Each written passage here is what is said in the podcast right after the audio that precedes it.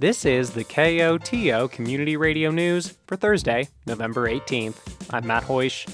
In today's headlines, preparing for the holidays amid a pandemic surge, supply chain bottlenecks impact winter gear, county considers zoning to allow denser development, and a mountain weather forecast.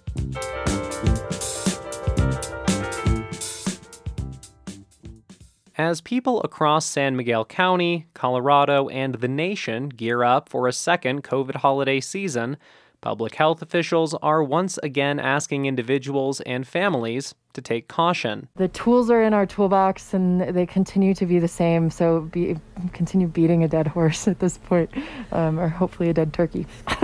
That's Lindsay Mills, public information consultant for San Miguel County.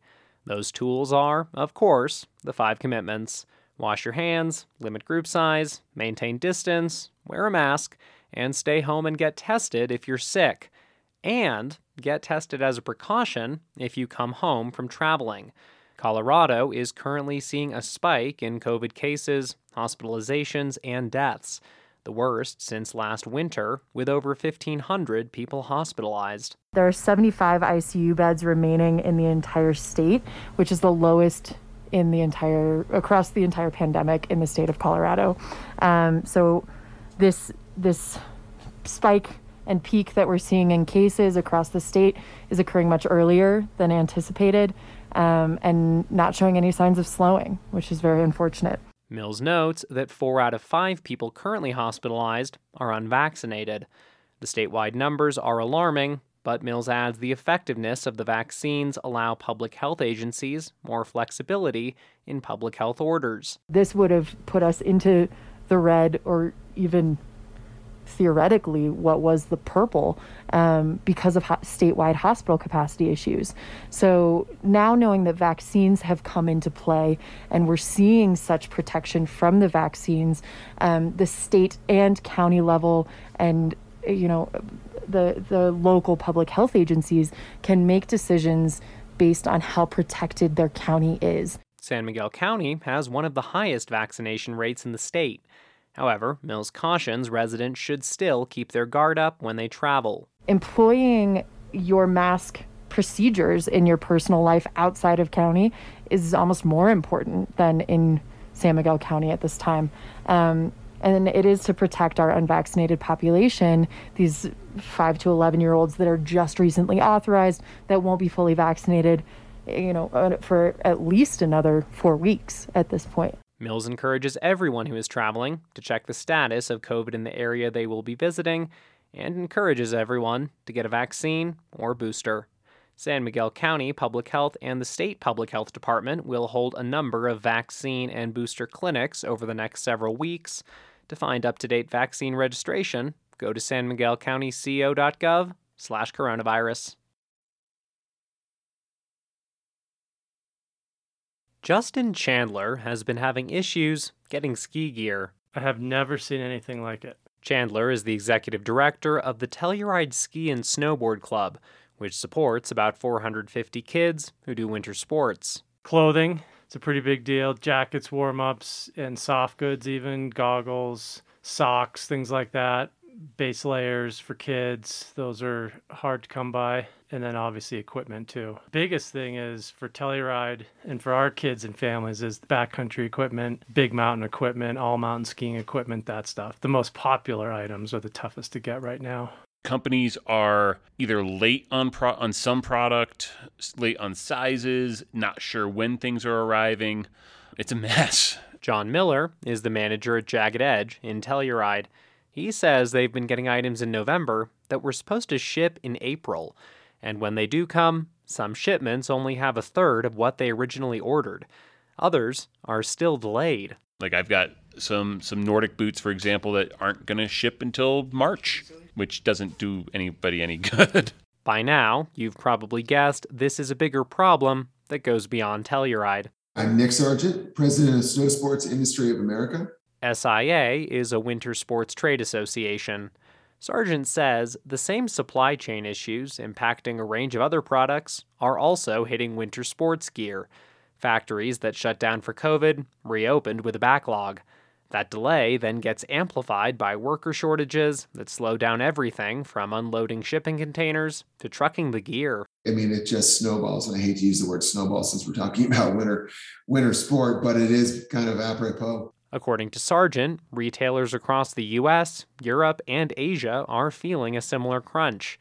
Some brands, he says, are trying to get around the bottlenecks by chartering cargo planes. And they're paying sometimes 9, 10, 11, 12x what they would pay to ship across water to go over air and then bypass the port and land right at the distribution centers. Still, Sargent thinks it's a bit extreme to call the gear shortage a crisis. He anticipates gear will get onto shelves by January or February, but he also estimates it will be about 10 to 20% more expensive and he thinks it will take a couple of seasons to get manufacturing and distribution entirely back on track. So, future gear crunches are also on the table. Maybe not to the extreme that we're seeing it today, right now, but you know, there'll be a high percentage of bottlenecking that will happen next year at this time and so on. In the meantime, John Miller at Jagged Edge says if you see something you want, go for it. Don't wait because especially like Nordic gear is gonna be slim again this year. Not as bad as last year, but it, it's gonna sell out fairly quickly. Ski gear is gonna run out. Don't hem and haw too much, but also don't you know if you don't need new gear, you know there's there's plenty of ways to you know get a good tune and patch a jacket so you can get a new pair of pants and keep the same jacket. Like it's you know it's not to be the end of the world. Over at the Ski and Snowboard Club, Justin Chandler says they've been doing swaps and trying to make it work with the gear they can get. You know, you may have skis that are touch small. You may have skis that could be a touch long. You may have boots that may feel a tad roomy to start the season, or they may be a little snug if you're still in the boot from last year. But, you know, shops can do boot work to make that boot a little bigger. Chandler doesn't think the supply challenges will affect the club's ability to compete this season because, he says, Everyone is dealing with the same issues. San Miguel County Commissioner Hillary Cooper points to three barriers to building affordable housing cost of land, cost of infrastructure, and county process. So, land use codes and um, restrictions on density. Cooper spoke at a Board of County Commissioners meeting this week during a discussion on a way to remove one of those barriers to local development density restrictions. We're looking at uh, development of high density clustered housing for people who live and work within San Miguel County. That's County Planning Director Kaye Simonson explaining the purpose statement for a proposed new community housing zone district. It would only be applicable to properties in the R1 school district. The aim, as the name suggests, is to provide housing for people in the community. It's not just affordable housing um, with all its connotations of price and um, affordability. And it's not just strictly workforce housing either, it is for our community. If the new zone district is approved, developers could apply to have parcels rezoned to enable higher density construction of up to 20 units per acre.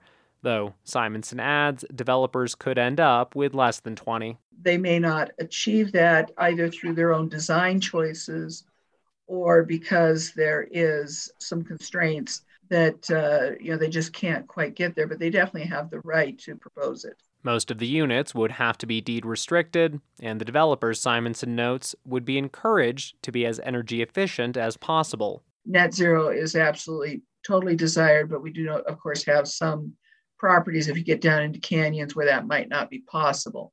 So it's not mandatory, but it's very strongly encouraged. During discussion, the county commissioners supported additional incentives for net zero development, including allowing up to 20% of units to be free market and allowing buildings to be taller.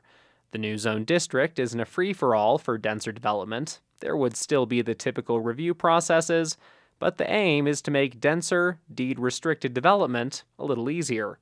Still, Cooper acknowledges it's not a silver bullet. There will still be barriers and we will still have to work at it.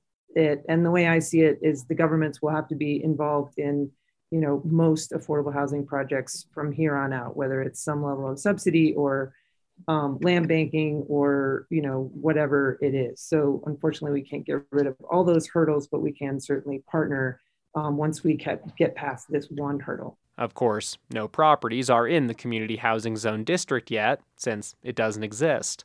But if it's approved, developers could apply to rezone property in the R1 district into it. The most appropriate properties, the county notes, are those that can be served by municipal water. The BOCC is slated to hold a joint meeting with the County Planning Commission on Wednesday, December 8th to discuss the adoption of the new zone district. Do rivers have rights? The town of Ridgway says yes. Earlier this month, Ridgway Town Council adopted a resolution recognizing the Uncompahgre River, which runs through town, along with its tributaries and the river watershed, as having fundamental and inalienable rights, including the right to maintain natural flow sufficient in quantity to maintain ecosystem health, and the right to support essential functions within its ecosystems. The resolution is non binding, so it doesn't create new laws or impact water rights. Rather, Mayor John Clark sees it as an opening to a wider discussion. What it does create is an opportunity for friendly, community wide conversation, which is so lacking in our world today, about giving nature a voice in our decision making. One way Clark says he could imagine the river having a voice is through a guardianship committee. Countywide appointed interested parties that could speak up whenever there's an issue that they think that the river needs to be considered more clearly in that decision process. The resolution recognizing the rights of the Uncompahgre River passed Ridgway Town Council 5 to 0 with one abstention. The town of Nederland in Boulder County passed a similar resolution for Boulder Creek and its watershed this past July. Off season is winding to a close, at least according to public transit. The gondola will be back up and running starting Friday, November 19th. And that same day, the San Miguel Authority for Regional Transportation will also switch off its off season schedule and back to regular service. More information on the winter season bus schedule is available at smarttelluride.colorado.gov. Per federal mandate, masks are required on all public transit for anyone two and older. The Sheridan Opera House has released its winter lineup. The season kicks off with a holiday concert series featuring John Oates with Guthrie Trapp on December 27th, Jewel on the 28th, Kiltro on the 29th, and Yonder Mountain String Band closing out the year on the 30th and 31st. Other acts rolling through the Opera House include the Little Smokies, Dirtwire, Late Night Radio with Motive, Donovan Frankenreiter, Birds of Play, The Band of Heathens and Nicki Bluhm, Big Something, the Petty Breakers, a tribute to Tom Petty, Bill and Jillian Nershi and Island Grass, and Zoso, the ultimate Led Zeppelin experience. The season will close with a $1 community night on April 1st featuring Joint Point. More information on the Sheridan Opera House's winter 2021 22 season is available at SheridanOperaHouse.com. Colorado lawmakers are advancing five new bills that aim to protect residents from wildfires. KOTO's Scott Franz has more. One would give some homeowners a $625 tax credit if they clear vegetation and take other steps to protect their properties. Another would cover health care expenses for volunteer firefighters. Representative Lisa Cutter of Jefferson County says many of them make big sacrifices. Time away from work, frequently lose their own homes in these dramatic events. So we are trying to expand their ability to recover some of these expenses and also provide um, mental and physical health support for these uh, wildland firefighters. Other bills would spend millions on forest thinning projects. The measures are among the first bills lawmakers will vote on when they kick off a new session in January. I'm Scott Franz at the state capitol. The National Weather Service forecast for the western San Juans calls for mostly cloudy skies tonight with a low around 30 degrees. Friday, expect mostly sunny skies with a high around 50 degrees. Friday night should be mostly cloudy with a low in the high 20s. Saturday calls for partly sunny skies with a high in the mid 40s and a 20% chance of snow showers in the afternoon. Saturday night, expect partly cloudy skies with a low around 20 degrees. This has been the news for Thursday, November 18th. Thanks for listening. If you have a story idea or news tip, call the news team at 970 728 3206. And now, a personal commentary. Hey, how's it going? Pretty great. I just got help enrolling in health insurance from Tri County Health Network. I'm glad that you got insurance, but why did you need help? Don't you just sign up? I mean, it's like a contract for buying a house. Insurance is basically its own language. Luckily, Tri County Health Network's health coverage guides speak insurance, and they can help you find the lowest premium. How low can you go?